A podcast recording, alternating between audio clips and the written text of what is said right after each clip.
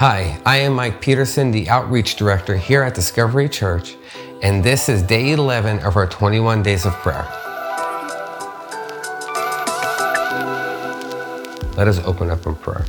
Lord, Father God, I thank you for today. I pray that your word doesn't fall on deaf ears and takes root into everyone's hearts, and that everyone recognizes and receives your peace, comfort, and hope.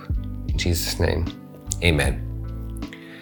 The scripture we're looking at today is Isaiah 53 5. But he was pierced for our transgressions, he was crushed for our iniquities. The punishment that brought him peace was on him, and by his stripes we are healed. So basically, his pain is our gain. By his punishment, we have been reconciled to God because in his sacrifice, he himself is our peace. We were once far off, but now have been brought near by the blood of Christ.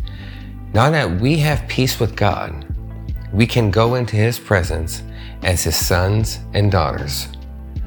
We can worship him, pray to him, and abide in him, and have hope not just for eternal life in heaven by the right hand of God, but hope in forgiveness, hope in healing, hope that the same power that raised Jesus from the dead abides in us, and hope that no word from God will ever fail. And that is Luke 137. So let us pray. I pray, Lord, you showed your greatness and your goodness, and that you over that that overflows every day in everyone's life, my God. I pray abundantly blessing over everyone. In Jesus' name, amen.